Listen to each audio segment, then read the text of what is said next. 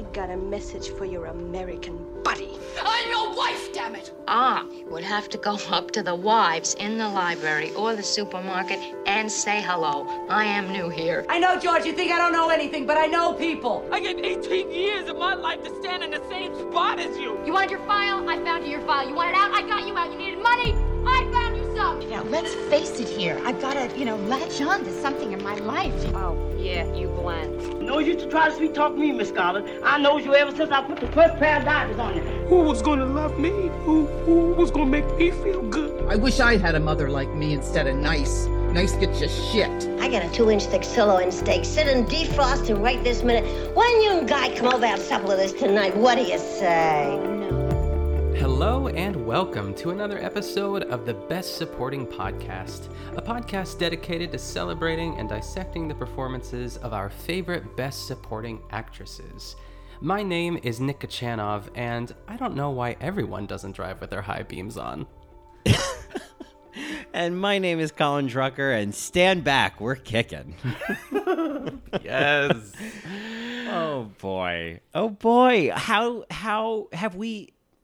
Starting off on an articulate foot, Yeah. How have we gone so far and so long on this podcast without celebrating Peggy Hill quite as much as we will today? I'm I'm I don't know. I don't know the answer, but I guess it's better better. It's I'm just getting into the southern drawl. Yeah, the be- Yeah. the better better late than never. Uh I think that it's part of my hesitation, I guess, is I didn't know that you knew the show or watched the show, and I didn't, but I love that you know it. So there's like so much. I mean, I guess that's kind of my first question is like, how well do you know Peggy Hill? How well do you know King of the Hill, Colin? Because it has some great women, some great women voices. yeah. I've got moves you would never see. Three weeks in a row. Three weeks I in a row. know. Gotta keep Um, it going. Gotta keep it going. Every week, I'm gonna find a way to work that stupid joke in. So I, uh, and that's both a threat and a promise. Yes. I, have always been vaguely familiar with King of the Hill as kind of like, oh, well, I watch The Simpsons, as if you have to make a choice, as if there is like a binary of The Simpsons or King of the Hill. Yes. And I think I'd also just kind of decided, oh, there's something. I think when it came out, I think it was. I think it was too nuanced for me. And so I was like, oh, I don't. I think it was kind of like Roseanne, where I was like, oh, do I really want to watch a show about these people? Like, I don't know. I just. It's not that I wrote it off, but I just didn't think it was for me. And I remember being like vaguely aware of Peggy Hill. Like I knew I there was I always knew there was one quote of hers that stuck with me. And I don't remember when I heard it, but I always remember the Peggy Hill quote of uh, "Education is the sleeping pill to dreams come true." And so I always loved that, but that apparently wasn't enough for me to keep watching. And you know, so it's one of those things where, like so many other things in life, where then I finally watch an, an episode of it and then I'm like, "Oh my god, does anyone else know about how nuanced King of the Hill is?" And it's like everybody knows. Everyone knows. But I just oh, so I've I've been familiar with it as like a dish on the buffet, but I always just walked past it. I I maybe took a scoop, but I never like really feasted on it, you know. Yeah, I I think that I started watching it when it first came out because my it, it was such a um, like you said it was like sort of this gateway drug from The Simpsons to King of the Hill and you know Mike Judge and um just because he did did he do Beavis and Butthead too? He did, Be- and maybe there's that too. Is he did Beavis and Butthead, and I was like, oh well, I don't really know if that's for me. So you kind of just assume one is an extension of the other. Yeah. Yes, and I, I remember my dad, um, who's like, yeah, he's a blue collar guy. He hunts. He, you know, he's he's sort of in this world already. So I remember he really enjoyed it too, and I feel like my brother, myself, and him used to just kind of sit down and watch it every week. But again, it's like I, with all that being said, like a lot of it's stored somewhere in my brain but you know i eventually fell off of it too and um it's it's so interesting that you mentioned roseanne because i feel like there is uh, at least like shades of roseanne with like the not so typical mom and like a family that you know um maybe at first sight might not be like what you're I guess it's just like judging a book by its cover in a way, but it also gives me like some some Bob's Burgers vibes. And I know that's probably Mm-hmm. not the best comparison, but there is something so Gene like about Bobby in a way. And um, just like how, and especially with like Hank and Bob, I feel like they have similar like dynamics Mm-hmm. where they they just kind of go with it, but it is sometimes centered all around Hank. But uh, anyway, that's that. This is all to say that King of the Hill is great, and it's on Hulu, and that itself was like such a gift. I did not know, so there's that.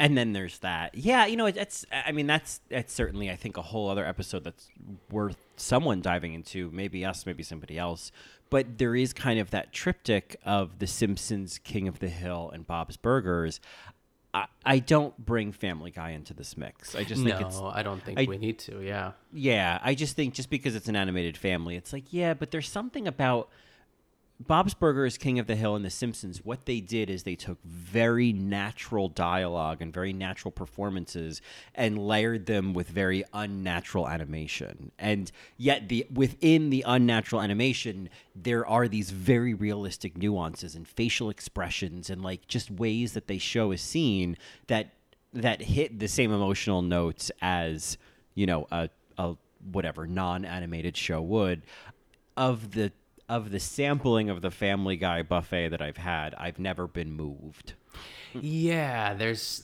I can't think of any episode, and of course I haven't seen all of them. But uh, yeah, a, t- a different a different beast. That one. a different tone yeah. i mean and and that of course i mean that just opens up the whole discussion of like you know something like bojack horseman which is supposed to be like you know Yeah, devastating yes, yes, yes, Um, yes. and just kind of all of that of like oh yeah no animated shows can be can can pack a punch and you know to say nothing of the world of anime and all of that and you know spirited away you know all of those like movies. But anyway um I do think though that then there is yeah there's that Roseanne quality with King of the Hill where it's this uh, surprisingly realistic middle class family where it's like okay well the you know it's all line drawings basically but somehow I I recognize Hank Hill. I know who this guy is you know? Yeah. And he's not such a he's not such a hard ass. None of the guys are like like Bill Mm-hmm. and Dale and Boomhauer. They're all like I was gonna use the plural geese, but they're all gooses. I'll use it incorrectly Yeah. because they are like yeah like it's like you you think they're gonna be one thing and they're not they are of course like in arlen texas and like there's everything that you think that's gonna be uh, attached to that is and isn't at the same time if you know what i mean. Like they're just Mm-hmm. all like i love bill like and, and even in the episode. I mean bill is so great. He kind of reminds me of kevin from the office. Yes. Yeah. I think Bill is such a, I mean, such BSA energy because he is so funny. And I mean, and in this episode, there's just like, I- I- it's almost like I, I would keep watching this show almost equally for Peggy and Bill. Yeah, there is something about Bill. I don't know why. It's just there's something about his accent that's just like more more dopey and more lovable. It's kind of like Teddy and Bob's Burgers. If we're gonna go like to, mm-hmm. it's it's that same mold, but I love that. Yeah, and I feel like on The Simpsons, there's like Barney. Like there is, it's interesting. There Sure. is that kind of like that that dumb fat friend who who has a sort of sweetness underneath. You know, like Barney on The Simpsons is a total drunk, but he's he's a sweetheart. Like he's he's not a mean guy, and I feel like it's the same way. I, I love that there's a through line. I mean, obviously, the the through line I guess I'm most fascinated by is the the Marge and uh, Peggy and oh my god, I'm blanking on her name. Linda, Uh, Linda Linda, the Linda, yes. Casa Linda herself. Um, because I think the three of them are just fascinating women on television. Yeah, it's it's such like uh, Kate, my friend Kate. So the way that this all started, where I'm in Virginia for the week with my friend Kate and uh, her family. Obviously, Keon's here too, and I, it was we were out on the lake riding on the boat, and I was just like kind of trying to brainstorm of what we could do this week. And I knew she loved King of the Hill, and I was like, I think there's something there. So I, I, I essentially, you know, posed the question. I'm like, what's the Peggy Hill equivalent of like the Marge Simpson Chanel dress, and without blinking, she knew what episode to like to suggest. Um, and it's because I knew there was something, and I, I sort of remember that episode somewhere in the back of my mind. And, and if I was thinking ahead to, we could have did like a a Luanne episode even, because I mean Brittany Murphy as Luanne. no, I know. well, we can always. I feel like we could always Well, do yes. A Luanne episode. I mean, because yeah, that, she's only br- in this briefly. I mean, she has that that great moment of explaining to Peggy what a bracelet is. You know, some some women wear it on their wrists. It's like jewelry, and this is where I mean, it was like Peggy's face just staring at her blankly, and like the how long she holds it and the way that she blinks. I was like, this is such like flat 2D animation, and yet I this is brilliant emotional like like Bea Arthur kind of blank staring. Like, yeah, yes, I know what a bracelet is. Like I just but yeah, Luanne that's really she she's only kind of in the in the Greek chorus of um you know, of Peggy's somewhat supportive friends this episode. Yeah, and it's I mean we've we've talked about Brittany Murphy in the past too. There was someone who tweeted um, this week. Um, I can't remember the exact like phrasing of it, but like something like it's so sad that we never got to see a Brittany Murphy Sally Bowles. And I was Oh, like, wow. And of course, like gay Twitter was ablaze with like, you know, uh, like yes in support of that too. And I don't know if Brittany Murphy can sing. And I, I mean, but like again, it's like, what would Brit, where would Brittany Murphy be right now in 2021? Um, it's just, uh, you know, it's tragic. But we have we have Luanne, and like what great, like the way that she even says Uncle Hank. How she, I was like Uncle Hank. Uh huh. Like, yeah, Unca, yeah. such great voice work. And Kathy Najimy as Peggy Hill. Like, I feel not everyone knows that. And if like those 2 women Mhm. aren't enough to get you into King of the Hill, I don't know. And you know, Pamela Adlon as as Bobby, which yeah. is also oh God, great.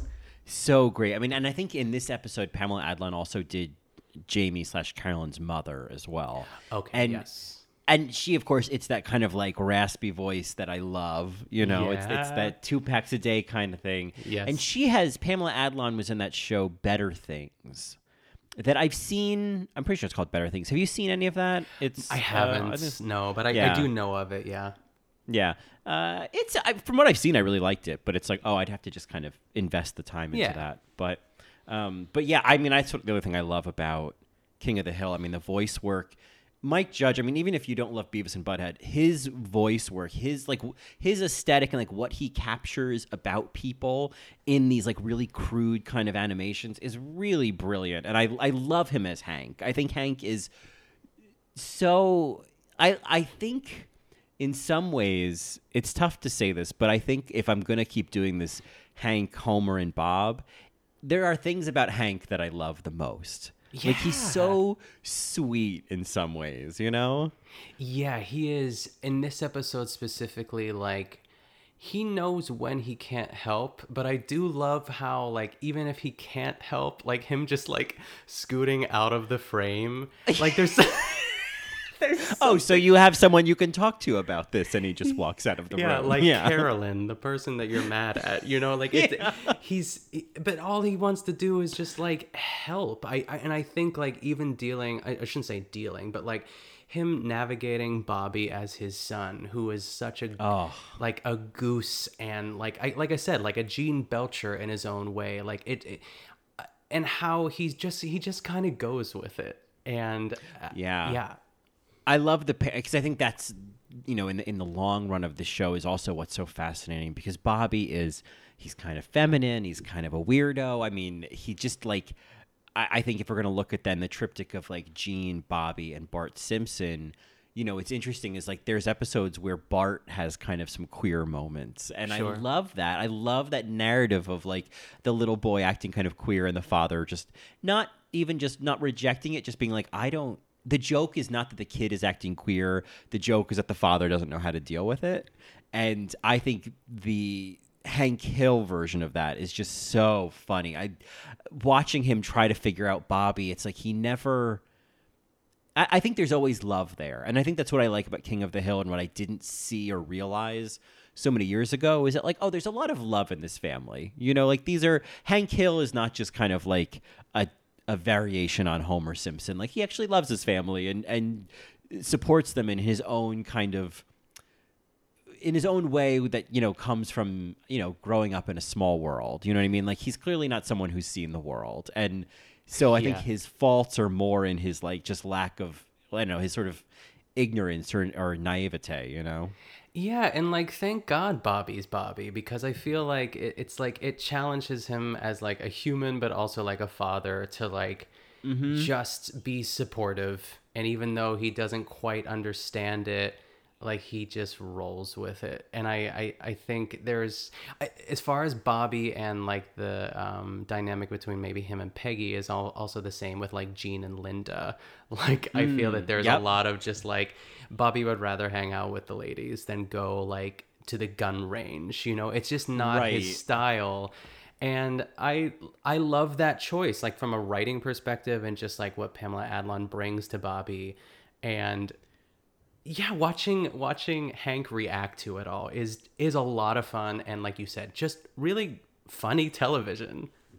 It is. I just I'm in some ways I'm glad that I'm only kind of starting to appreciate it now. Like there's that Mm-hmm. sense of like similar to Roseanne of like, oh my god, oh I'm so glad this was on TV. I mean, I think you know, zooming in on this this particular episode we're going to talk about today. I mean this this was an episode about a drag queen in 2007 on on Fox.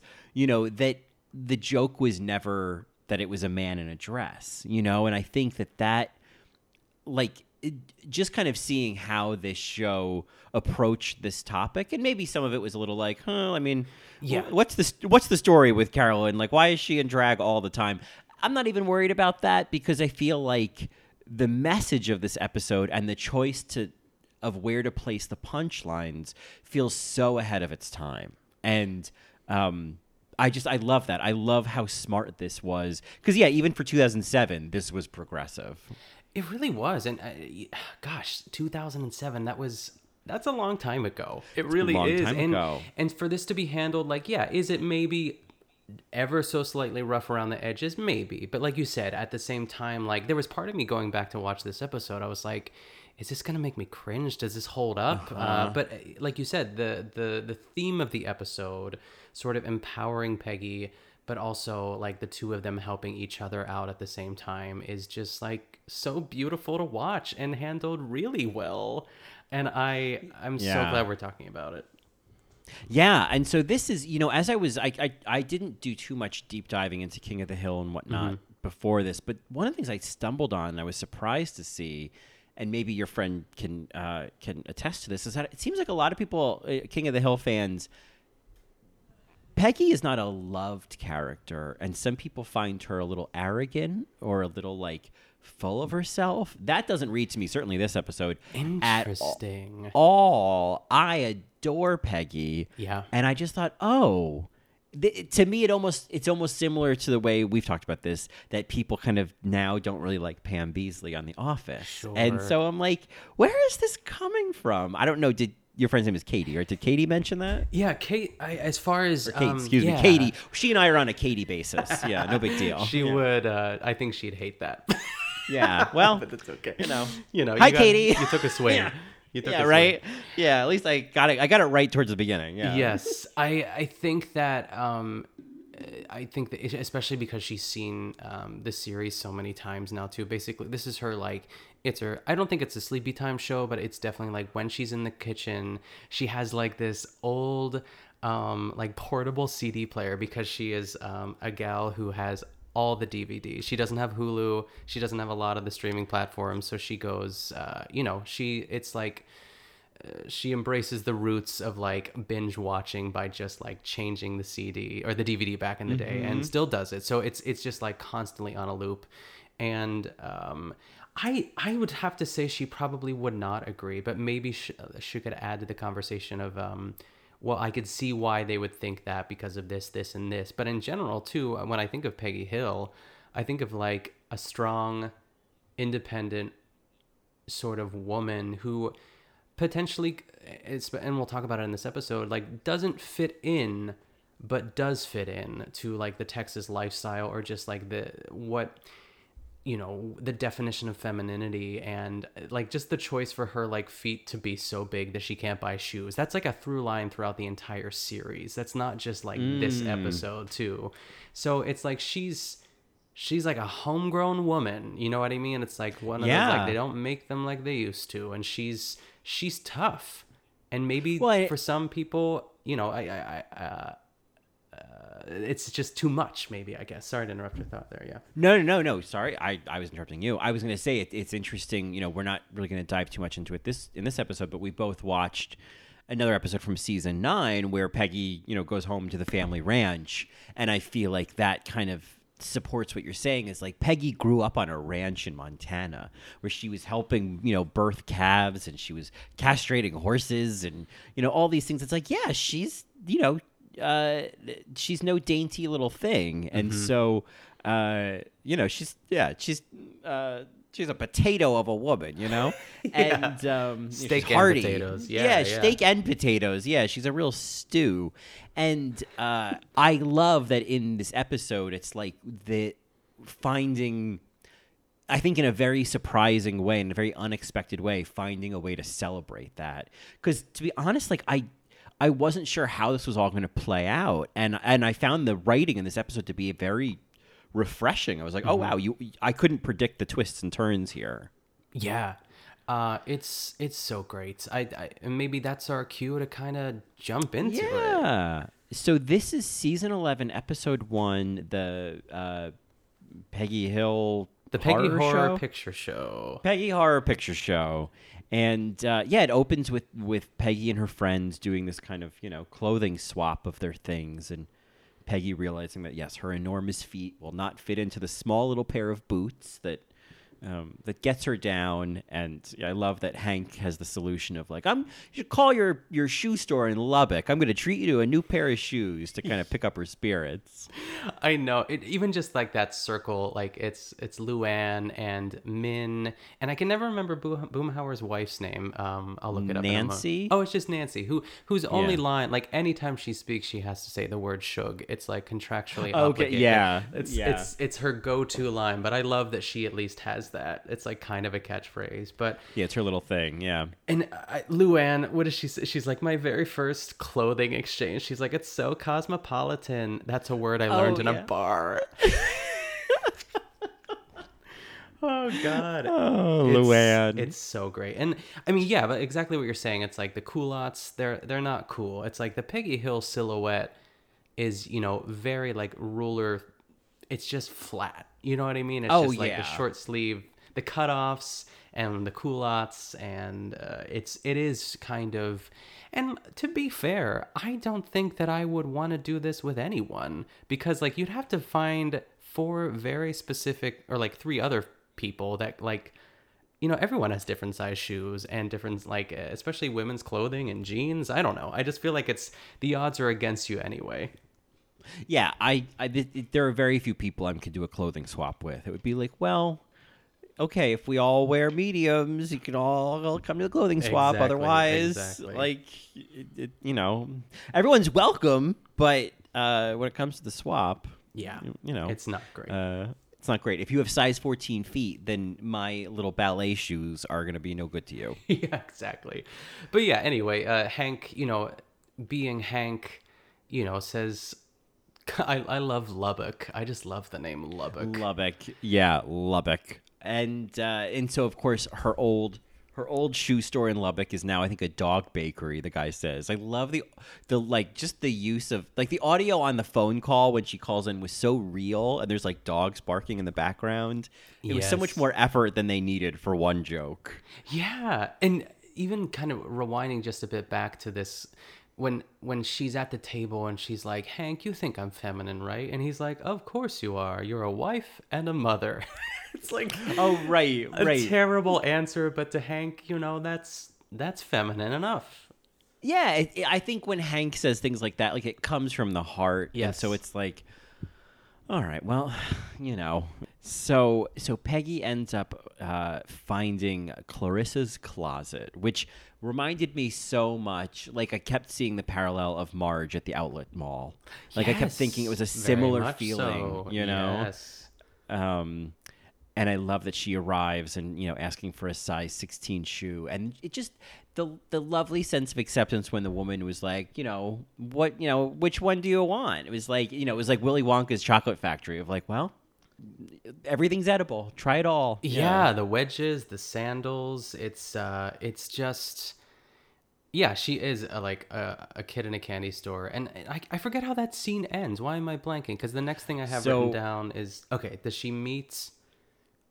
so what Carolyn, happens yeah. is yeah so what happens is that she well and there's the part where she finds the boots that are similar to the ones at the party Oh, and, yes. and just the nuance of her hugging them saying it's too big like the joy of that Yes. so uh i think what happens is it cuts back to then bobby and i think joseph Dude, Oh, there's the whole b plot of them with the mhm. pranks and all that and so then when it cuts back to the the clarissa's closet she and Carolyn are both trying on these zebra print shoes, and then they get to talking, and um, and she's like, you know that feeling when you see a baby and you just want to eat it. That's how I feel about these shoes. Yeah, and doesn't Carolyn give them to her? I feel like it's like you Yes. should have them, something like that. then that. you should have them. And I love this that when they then they they introduce each other, you know, themselves to each other, and they shake hands. And I love Peggy. Peggy. I love Peggy saying, "I usually hear this, not say it." Nice grip. And that's the just the writing on that. The the I usually hear this, not say it. Nice grip. Like it's so. Peggy grew up on a ranch in Montana. I don't know. That just felt very specific to me the way she did that. Yeah, it's a great choice. And, you know, sort of the first Easter egg for us. And, and there is something, I meant to say this earlier too, but it's, you know, perfect to say it now, that there is something very Patrick Swayze and To Wong Foo about Carolyn in this Mhm. initial outfit. Like, it's, it's almost an exact replica of sorts too, which I think is smart in a way. Like even just for like if you've even you know I don't know how many people had seen To Wong Foo at the time, but like it's a good entry point because I feel like that was commercial enough for people to kind of this is what a drag queen looks like sort of thing. hmm Well, I think it was like in the idea of wearing gloves and a scarf. Like, there's a lot of sort of thoughts about about the drag itself, and you know, it was. I was thinking about this of like, okay, so what? How would we explain this today? Because it's like, well, this Carolyn isn't necessarily just a drag, just a drag performer, because Mhm. she just you know goes about her day in drag, but she's not trans because Carolyn also identifies as Jamie. And so I thought, well, is this just like a very early example of someone being non-binary on primary tele- on primetime television? Yeah, you know? I'm I'm wondering because it it makes. I mean, I guess it makes sense that Jamie wouldn't go in to buy the shoes like as you know as male presenting. That it may it makes more sense for Carolyn to go, and why not? But we do see Carolyn, you know, over at Peggy's house later too. So yeah, in a way. Yeah, it's just like trying to kind of find like instead of being like, oh man, this is so inaccurate of you know this is not what drag is. It's like, well, you know, what if what if this was so ahead of its time that like, oh yeah, sometimes Jamie likes to be in full drag, and then Jamie comes home and can take off the wig and be Jamie. Jamie can go to the juice bar and, G- and be Jamie. Like, you could either set a bunch of rules, or you could be like, or this is actually really progressive. Yeah. But it's um it is interesting. Like it is an interesting choice of like, okay, um, you know, that I would say Jamie's more than just a drag queen, but you know, or that drag queens don't tend to go out in full drag just to run errands, but you know, um, again, getting caught in those details would also really take away from like really what matters this episode. Yeah. And how she takes that home to Hank, and it's sort of like her. I mean, it's like Marge, you know, at home with the dress. It's like she, she doesn't really have. It's like I guess she has the shoes at that point, and maybe there's a new blouse, but just like the crazy line of like, "Excuse me, is this seat taken?" That's an interesting technique I learned from this woman, Carolyn, today. it's like what I don't even know, but like I love that like we didn't get we didn't see that, but we know that that conversation took place. Right, and and I I it, it's definitely like Marge in the dress when she's like you know uh, when Hank's like who are you talking to? She's like someone new, anybody? You know I want to show this off. You know there's there's that same kind of awakening that we saw in Marge we're seeing in Peggy, uh, and then yeah, and and there's never what I love about this is except for the nice grip, which is a compliment, at no point is there like, well, you know, the interesting thing about Carolyn, like she says, like, oh, she wears gloves all the time, and Hank says, oh, she wears gloves. That's interesting, but it's almost like he's not listening to her story. But there's never a like, oh, you know, it's interesting. She's she's very broad shouldered for a woman. There's no. Yes. Conversational act one guns to tell us we should be suspicious of Carolyn. Like, I love that eh, eh, there, and there's never a sense, there's never any like, you know, uh, gender panic of like, oh my God, you're deceiving them. Like, that never becomes an issue this episode. Yeah, and I, it's like the thing that we didn't say before too is like Peggy is a handsome woman. It's like the best way to describe her. So like to see Mhm. to walk in a store, I think she was just so blindsided in a good way of all the options that she had that she's also seeing people that look like her in a way Mhm. that it's just like yeah she was just like drunk on the the idea of like fitting in and not feeling Yeah. like an outsider Right. And I think there's also the whole message this episode is that like, well, what does it mean to look feminine? You know, and like, Yeah. you know, because if we were to say like, oh, well, couldn't she tell that Jamie was a drag queen because of the broad shoulders or because of the you know big facial features? And it's like, well, there are women who are born female who have broad shoulders and and have big facial features, like yeah. and are tall and like that's you know, um, yeah, like I just I think I like that without getting preachy, the show is kind of like, well, you know, it kind of goes both ways because then he judges her as thinking that she might be in drag. You know, it's like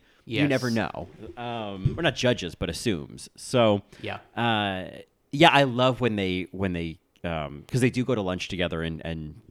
Peggy teaches her that trick to not get her lipstick smeared. And it's that beautiful moment when Carolyn's like, You ate the entire sandwich. And Peggy's like, Yes. Yes, I did. I'm so gross. It's like, and you didn't get your lipstick smeared at all. Like the validation, those moments, I'm always like, ugh, I love this. Like to quote Bo- uh, Bill, I like nice people. that is such a great line. I should have. Oh, I should have led with that. But yeah, I Ugh. mean, uh, yeah, I agree. It's like it's it's. Uh, first of all, always finish the sandwich, everyone. Like I've never Yes. not finished a sandwich ever in my mind. Like Ever. and, you know, like I don't know what could have.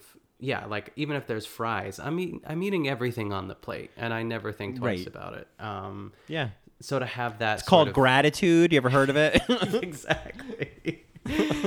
um, and then the line like I got the idea from what was it like a shark shark attack episode or some Bette Davis movie? I can't or remember. Bette Davis movie. Yes. I thought it was interesting. I was like, oh wow, in this episode with this like gay queer character, there, there's a Bette Davis reference. And granted, I'm sure there's other you know smart old movie references in King of the Hill, but I just thought, huh.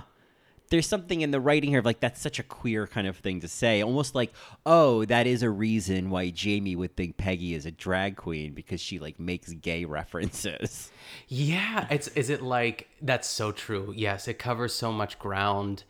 I just like I Mhm. wonder who wrote this episode if it was like a combination of people was like was there was there someone queer in the writers room? Was it just like a lot of women? Like I, it just makes well, me a woman very- wrote the episode. Oh, a I woman wrote this that. episode. Okay. Yeah, yeah. So that is very true. I, I should look up her name because it is worth mentioning. King of the Hill, um, Peggy Horror. Isn't it weird that you can type in King of the Hill, Peggy Horror, and then get what you want? I Isn't- know, What an right? am- amazing world we live in. So the writer of this episode. I'm vamping because I'm a vamp who vamps on a ramp because IMDb takes its time. Um, so it was written by Christy Stratton. Okay. God bless yeah. you. Uh, so God bless you, Christy. Uh, Yeah, but yeah, it's it, it very much. I feel like when I saw that it was written by a woman, similar to the Marge episode is written by a woman. I was just like, oh, great. Okay, this is gonna be great. This is gonna be fine. Um, Yeah. this is perfect. It's yeah. reassurance, like outside Yeah. reassurance. yeah, it's gonna be told right. Okay. Yeah. Is the next Uh, line about the high beams? Is that where we go to next? Uh, yes, when they're driving, it's like, yeah, I don't know why everyone doesn't drive with their high beams. You can see everything. it's like I would be so annoyed, but like it's it's one of those random lines that like who thought of that? But also I know. one of my favorite lines of the episode. Yeah. Yeah. Well, it reminds me of like Luanne's line about like you know cosmopolitan, which is a word I learned at a bar. It's just like these like really smart jokes that are just dropped in there. That again, I Mm-hmm. didn't realize King of the Hill did. Yeah. Uh, I love that Carolyn lives in a complex called Casa Linda. I just think that's so yes. Casa Linda. Ugh, I, that's where I think gay men live in condo complexes called Casa Linda. I mean, why not? I, and I think that means just like beautiful house because like Lindo, yeah. so it's it's just like perfect. Um, Right. I I love that. Casa Linda. I love Linda. it. Um, ugh, I just wish I lived. I wish I had. I'm sure I would regret this, but like a sort of gay Melrose Place, but it's just Casa Linda, and it's just all gay men, and maybe a couple women, because you know. Yeah, a couple old women that are just like you know, the type of women that we would want in that complex. You know, It's, yeah, uh, Olympia. Dukakis. Yeah, exactly. Tyne Daly and Olympia Dukakis. Oh my yeah. lord, yes, a Tyne Daly, yes. Oh my god, I would. You know, you get two types of stuffing, real cranberry sauce. Um, so and and this is of course then when we you know because when when Carolyn comes home, Carolyn de-drags and, be, and becomes Jamie, and I and I thought this was really funny that Jamie's mother is almost like ridiculously supportive, Like, almost like too much. Like it's almost Sharon Gless in Queer as Folk. Yes, know? yes, yes, exactly that. But great. Like it's just and I love like the line of him saying like, "Mom, can you just stop being so supportive for once and listen to me?" right, right.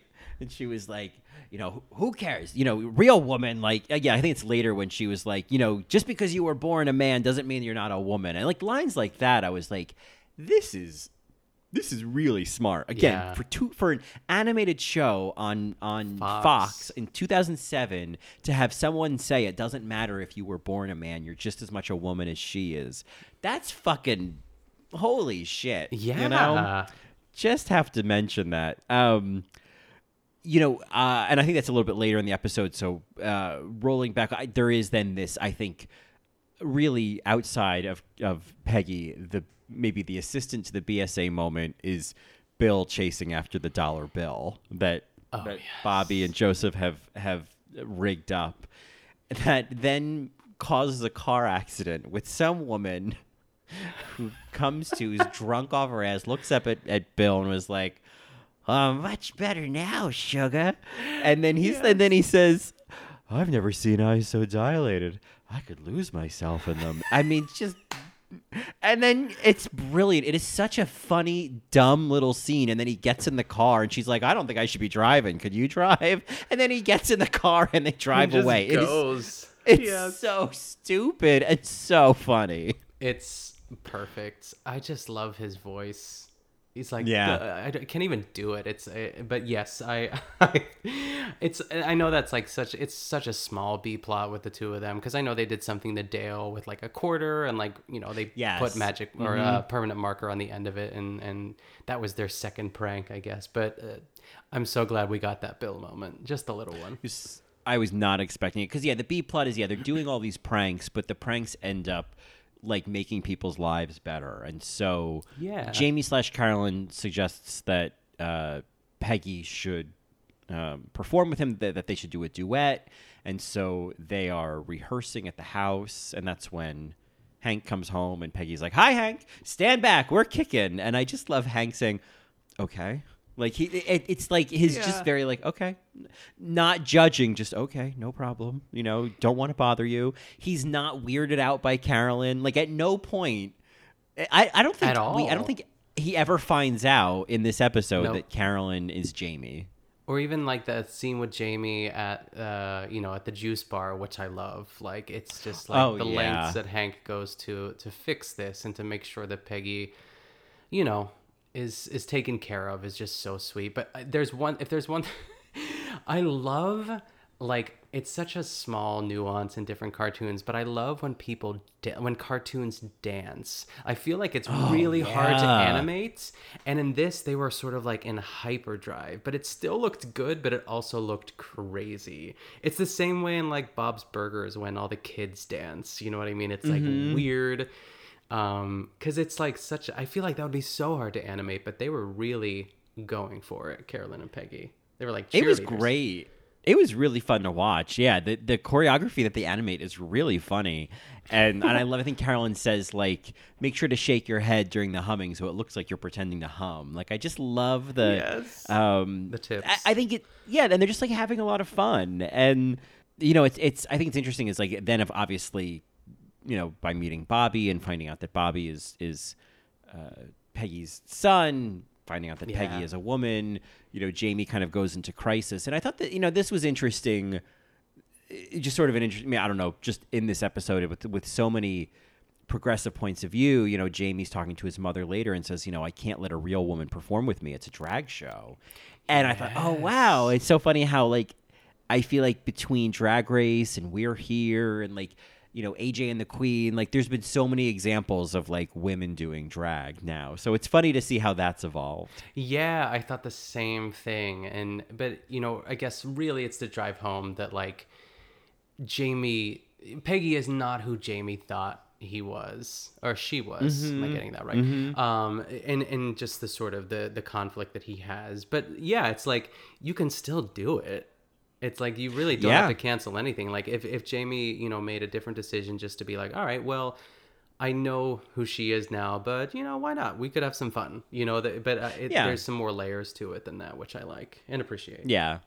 And and then Jamie's mother's response to that line of like real woman, biological woman, like just because you were born a man, like it's that where she says that. And I was like, wow, that's and and there- there might be people. I feel like maybe some people don't like bio- the term biological now. It's now it's Sure. assigned female at birth, but still, like let's not get caught in the weeds. Mm-hmm. In 2007, on an animated show on Fox on prime time, to say is- that line. This is this is This is this is this is this is crazy. This is really great, actually. Um, it just it is so worth just remembering the context. Like that is really progressive, and and for the joke to be that she's so nauseatingly supportive that yeah, Jamie finally has to be like, can you just stop for a second? Yeah. I just I thought that was that's so smart. Um, yeah. Lean in. and so then and and then yeah, then Jamie you know goes to the house to talk to Peggy, but Peggy of course has already left to Oh, so she's got a what is it? A sequin emergency, I think she tells Hank. He's like Yes. I asked her not to call it that, but she refused. and I love and that Hank was like, "Don't say that." Yeah. don't say that. She called it a secret emergency, which I asked her not to say that. I just I love that. I love like that's an unnecessary joke. Mm-hmm. and then Jamie shows up and you know looking for Peggy and and even I thought this it's like okay here comes someone who could potentially be a little more effeminate driving this little purple car Yeah. here's these four guys standing around drinking beer I got a little nervous like oh how's this going to go and then you know Hank's like what do you say to a beer? And he says uh he say where have you been all morning? And then it's and he's one of them. And that's it. Yep. it's like oh that's a good one. I'm going to use that. I thought that was just so there was and there was never the guys questioning the car or what's with there was never any questioning. It just jamie decides he's going to go find peggy and he gets back in the car and leaves. And really almost my favorite part of the episode was bill saying i like nice people it oh was my God, Bill. the Yes. sweetest moment the sweetest moment and really i think said everything was well yeah jamie's a nice person that's all that really matters yeah And what I love most about that, yes, to everything you're saying, first of all, too, and eh, is that like his power of as like a queer man and just like as a drag queen who not to pigeonhole all drag queens but most drag queens are pretty quick on their feet. They have a little like a little reply to almost everything you say. It's just like a little like and that that he sort of used that to his advantage to just like get an in with the guys. You know what i mean? But like right. he butched it up a little bit but it's still like he used that in order to just like diffuse the situation and then it just worked and he was i love how he set his beer like on the ground. He's like uh, I'm- Oh, I'm, gonna yeah. I guess i'm gonna go now. You know what's crazy about that moment is I think we talked about this, I guess, maybe in the last episode, how with the Gilmore Girls and how the cup never looks full. Mm-hmm. There was some way in which him setting that beer can down, I was like, that beer can's full. I can tell. I don't know why I know that, but I know. Yes, so yes. if King of the Hill can do it, an animated series on Fox on prime time, then the Gilmore Girls can make a cup look weighted. But anyway. Yes, exactly. Did we miss the part where um cuz I just like loved it where all the girls show up and Peggy's getting into the cab and she's and like the five drink minimum. Did we get Oh to that? yes, no, Oh, we, we did pass over that. so So funny. Yeah, because Peggy's all dolled up, and then Nancy and Minh show up, and are like, "Oh my God, where are you going?" She's like, "Oh," and she gives them tickets to the show, and Minh says, "Oh God, five drink minimum," and Peggy says, "Yeah, and I'd appreciate it if you wouldn't get drunk and embarrass me." It is so perfect. and she's like saying it while she's getting in the taxi, like it's just like so casually nuanced, like layered in. It's so good. Yeah, with her hair like up to the sky and just looking. Mhm. Uh, I mean, she looks. Oh, it wasn't a taxi; it was her car. I think Oh, she that's just drives right. a car. It that looked looks like a taxi, though. I don't know why. Yeah, Yeah, it did. yeah, Yeah. Um, That was a and great then yeah, she she arrives, and I just I like I loved what drag queens look like in the world of King of the Hill. Like I just um because there was one there was one that was like that's Bebe Neuwirth, isn't it? Did you notice her? I know. I was. I. I should have just like paused. We should have like made an effort to like look at them all because yeah, it's. There was one that was like a little stringy and just like I don't know, but like what a great like drag persona, like Bebe Neuwirth and like Cheers. You know what I mean? Like just Yeah. that sort of era. What was her name? in Yeah? I was like, why can't I remember? I was just thinking, what was it? Um, oh man, Bebe Neuwirth and Cheers. I wish I could just yell it out and someone would tell me. Everyone Oh, you- probably is. Yeah, Bebe Neuwirth. Cheers. I know it, and it's on the tip of my tongue, and it's killing me. Oh my god! Wait, It's like something- Oh, I found it. Do you want me to tell you, or do you got it? Lilith, Dr. Lilith Sternin. Yes. Lilith. Ugh. Sorry, folks. We needed to figure that out. I Yeah, we had to go through it. Ugh. Yeah, I was gonna need a neti pot if I didn't apologize, blow yeah. that out. Yeah. um, if I didn't get that out now, it was gonna be too deep. So, um, so yeah, so that was that moment, and then Peggy goes to uh, the club, which I think is called what was it called? Uh, Mm, oh my goodness. Queen of the Man, Queen of the Uh, Men, yeah, something I like that. I feel like I put it down somewhere, and I don't know why I can't. Oh my lord. Oh well. Well, if you find it, Yeah, I'll um, shout it out later. Yeah. You shout, yeah, just yell it out whenever you find it. Doesn't matter if we're off the topic.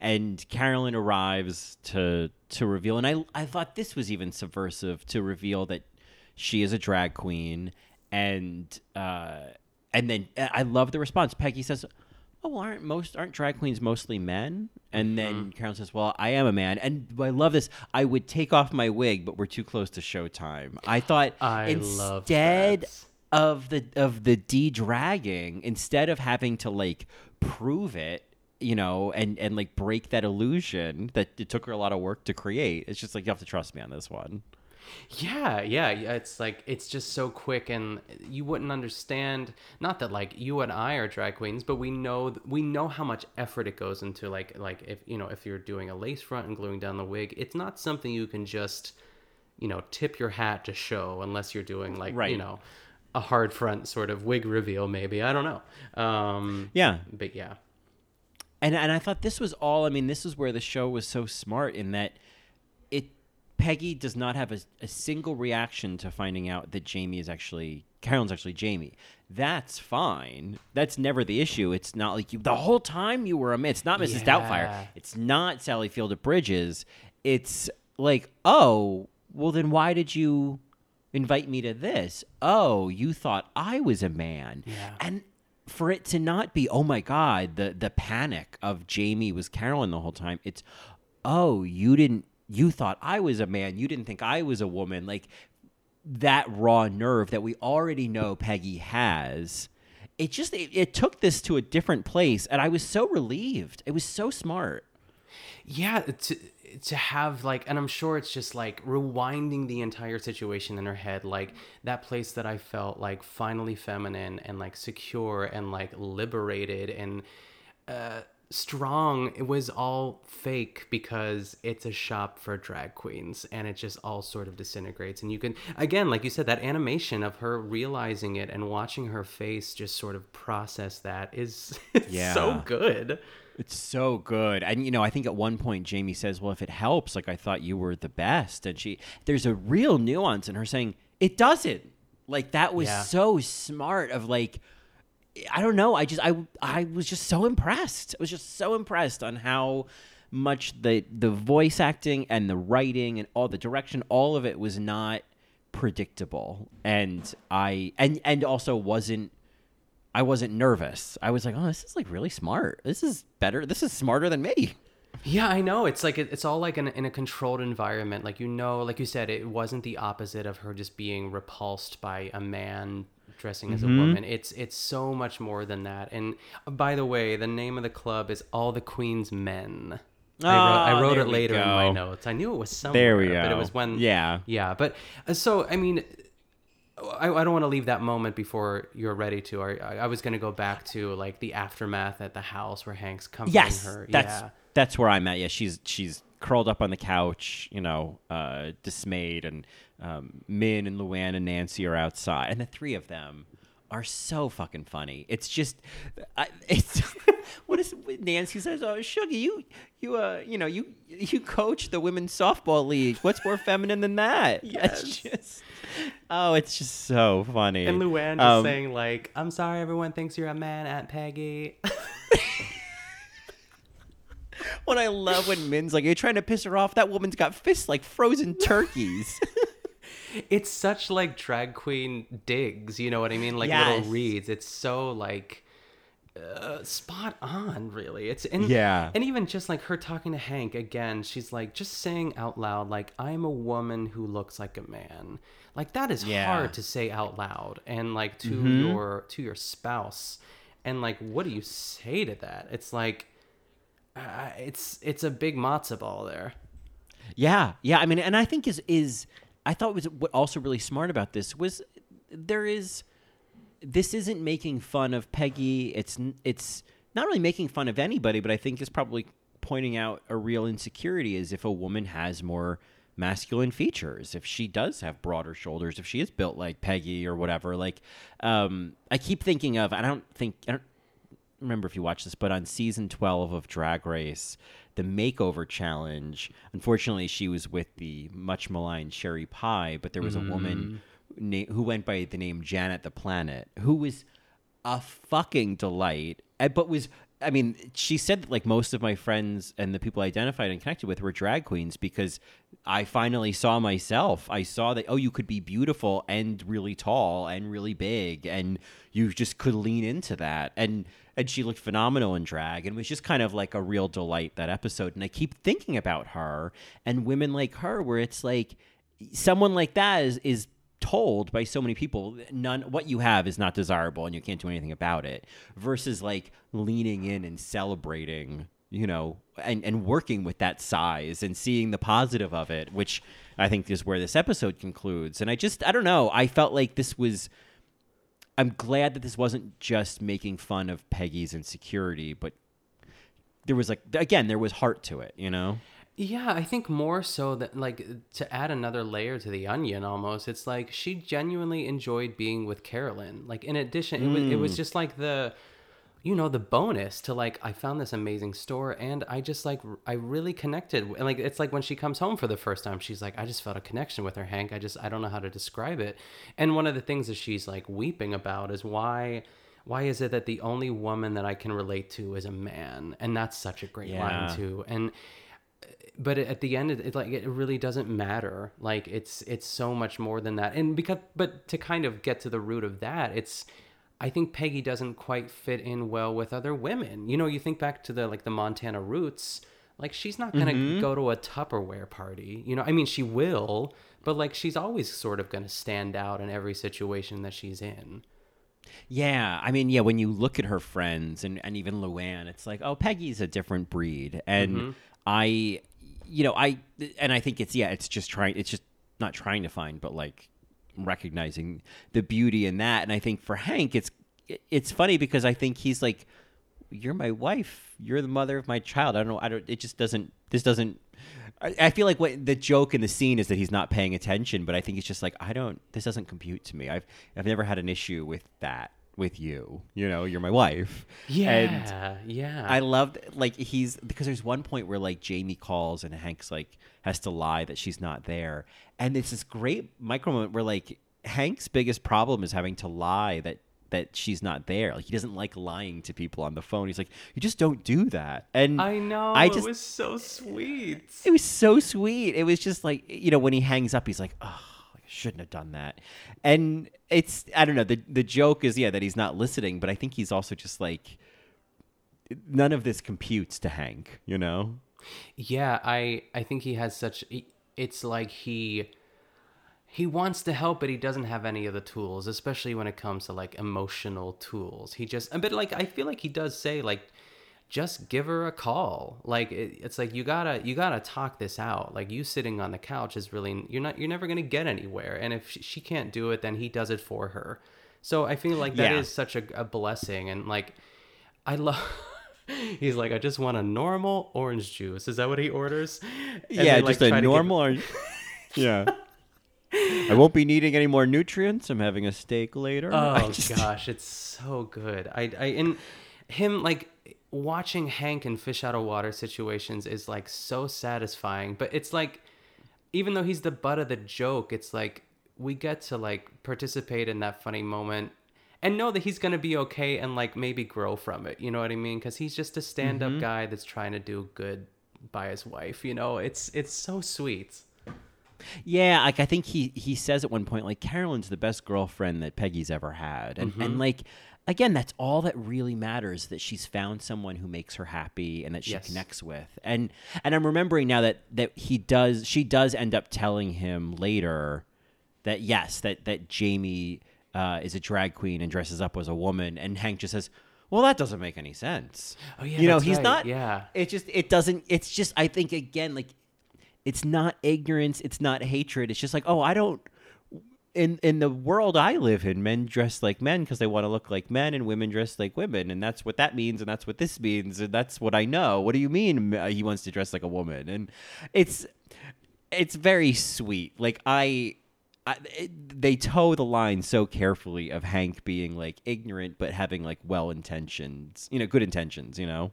Yeah, he doesn't say, well, you shouldn't be hanging out with people like that anyway. He just says, well, and I love that um, Hank is the only character besides like Bill, Boomhauer, and Dale that meet Jamie.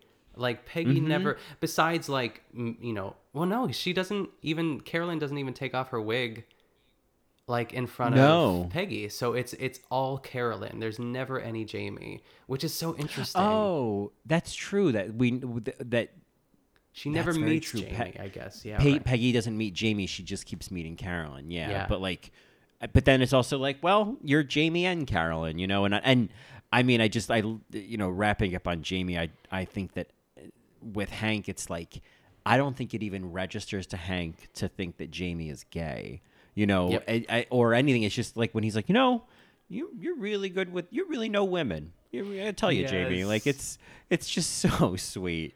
Um, and so yes, so then Carolyn shows up. Uh, and just the animation of Peggy scurrying away in that blanket was Yeah, it's so good. so funny. I mean, how did like it's that always amazes me with animation is when you capture those little human like quirks. Like how do you figure out how to do that with such a limited number of details, you know? It just uh, I mean, and the same for Bob's Burgers and The Simpsons. Like they just, I'm always amazed when they manage to capture those little moments, you know, without having, you know, anything more than like, you know, a basic box of crayons. a blanket you know? and a couch, yeah, or yeah, Yeah, it's, it's, yeah. it is really great. And then they they talk it out, and, and it's like uh, Carolyn basically, I mean, the the goal is to patch it up, but she basically invites Peggy to all the Queen's men for a clothes swap, and I I love the line of "Hurry," and she's like, "Why?" And he's like, "It's just more dramatic." Oh, like I just love that. Yeah, yeah. I felt like it. That was almost a moment of like, oh, that's Jamie. You know what I mean? Like that's Yes. the Jamie underneath the Carolyn. I, I thought that was an interesting moment, and and this was great because again, I didn't really know where this was going to go or how it got there was so unmanipulative. Where you know Peggy's like, okay, so the way you're going to make me feel better is by showing me that a bunch of men want my clothes and. And the message here, do I need to remind everybody that it's an animated series that was on Fox in, prime 2007, time? yeah. In 2007, lest we forget, but the Jamie saying, well, yeah, but you know they want to look like a strong fearless woman like that's what drag queens you know want to look like and and that's what you are like you're a type of woman and the one says like dainty's a dime a dozen honey you know um yeah. and that this is about like we want to look like strong fearless women and women who will wear what was it like mc hammer pants or no yes. mc hammer glasses and like you know uh, i don't know palazzo pants or something yeah you know we want to we want to be like these women that only need one name liza and Cher and peggy. And like you're peggy. And i just love like that moment finally of like you could see it on her face in that shot of her saying peggy yeah that sounds right. Of like oh this is like a rupaul moment of like oh you've you've defeated your inner saboteur i you know? know? it's so uh, it's so beautiful. And and like because like if you think of like you know all the queens on drag race you know like ginger min it, Minj is not like a wispy woman nor does mm-hmm. she like mm-hmm. try to be but like you find your own uh your strength or you know like what's what's feminine to you like because of you know because obviously you're you know men eh, all men and all women are shaped differently and just gonna fit in different things but like it just fits so well to to show peggy that like no, you're like a rock star here. Like this is exactly what we want. And mm-hmm. you know, mm-hmm. the vests and the the platform sneakers. She grabs like platform sneakers at the end. It's great. Oh yeah, I have to have these. And a queen who looks like um oh my god, uh I'm blanking on her name. The artist, the the one with the Frida Kahlo, the yes. the Frida Kahlo drag queen is like they're yours, and it's just and then it, it the, the last shot is Peggy like that it reminds me of again the Marge Simpson Chanel dress episode when they are all sitting around drinking tea and Marge is feeling like, "Oh my god, I found my people. Like I've, mm-hmm. you know, I'm mm-hmm. I'm fitting in." And there's a shot of her sipping her teacup and smiling and looking around and I felt like this was similar but obviously more real of like Peggy's, you know, found her tribe and and then obviously the the line once it cuts to black of like, okay, who's hoarding the turtlenecks? I know you've got them, and she like says it with a smile, and it's it is just the the nicest little button on the episode. I know it's so, and just like you know, bringing it full circle to like she's in the right clothing swap circle now. Yes. And it's yes, not the is, way that she yeah. pictured it, but she finally arrived, and life is good. It's such, oh, it's a beautiful episode. Really, just King of the Hill. I I do think I am going to do a a deep dive into King of the Hill. Yeah. And at the very least, start with the Peggy episodes. But honestly, I love Hank. I love Bobby. I love all of them. So like, it really there's no need to stick to Peggy because I'm happy to see all of them. that GIF. I mean, again, Colin's GIF game, the King of the Hill. Uh, but Bobby laying on the bed, just like with his tongue sticking out, eating chips that are balanced Licking on his chips. belly. yeah. Uh, I love Bobby. I know it's it's it's such a great show, and and if anything, like you said too, it's it's really kind of reigniting my curiosity of yeah, what if I just started watching some more King of the? It's that you know the half hour, the show. It's it's on Hulu. It's right there. It's it's accessible and it's such a great show. There's probably even more yeah. episodes like this too that I I can't wait to like unwrap and see. Maybe we'll do. Yeah, there's one. actually yeah, I was gonna say I was looking up to see like other Peggy Hill episodes, and I think even like the second episode of the first season. Oh. I think it's the one where Peggy ends up having to teach sex ed because she's the sub- substitute teacher, and that's supposed to be a great episode. And so yeah, there's like I looked up a list of like Peggy Hill episodes. So there's there's like there's a good a good bunch if you wanted to start there. Yeah. Okay. Perfect. I'm sure there's like a BuzzFeed article. At least someone should write that. You know, the best yeah. the best of Peggy Hill. yeah, um, you yeah you won't believe number six. Yeah. um, well, any other thoughts before we uh, before we mosey on out of Arlen, Texas? I know. I mean, really, it's like the the cap on the episode too is to really hand it to Kathy Najimy. I, I just like yes. you know a lot of times too it, it's very easy to look over you know we mentioned them at the beginning of the episode too but it, it's it's it's Kathy Najimy folks it is yeah doing great work and really giving us nuance and um, uh, you know an iconic mother in cartoon history that is just uh, really exciting. And I feel Yeah. like people like people wouldn't say that. Like that wouldn't be the first thing that I thought of about with when I when I think of Kathy Najimy. And now it is. It's like Hocus Pocus, Sister Act, King of the Hill. You know, the Holy Trinity Yeah. there, and other stuff. But you know, And Veep, you And know, I, I- Veep, yeah. and Veep, yeah. I don't know if she does. She have any like? Does she ever? she's kind of like a, Veep?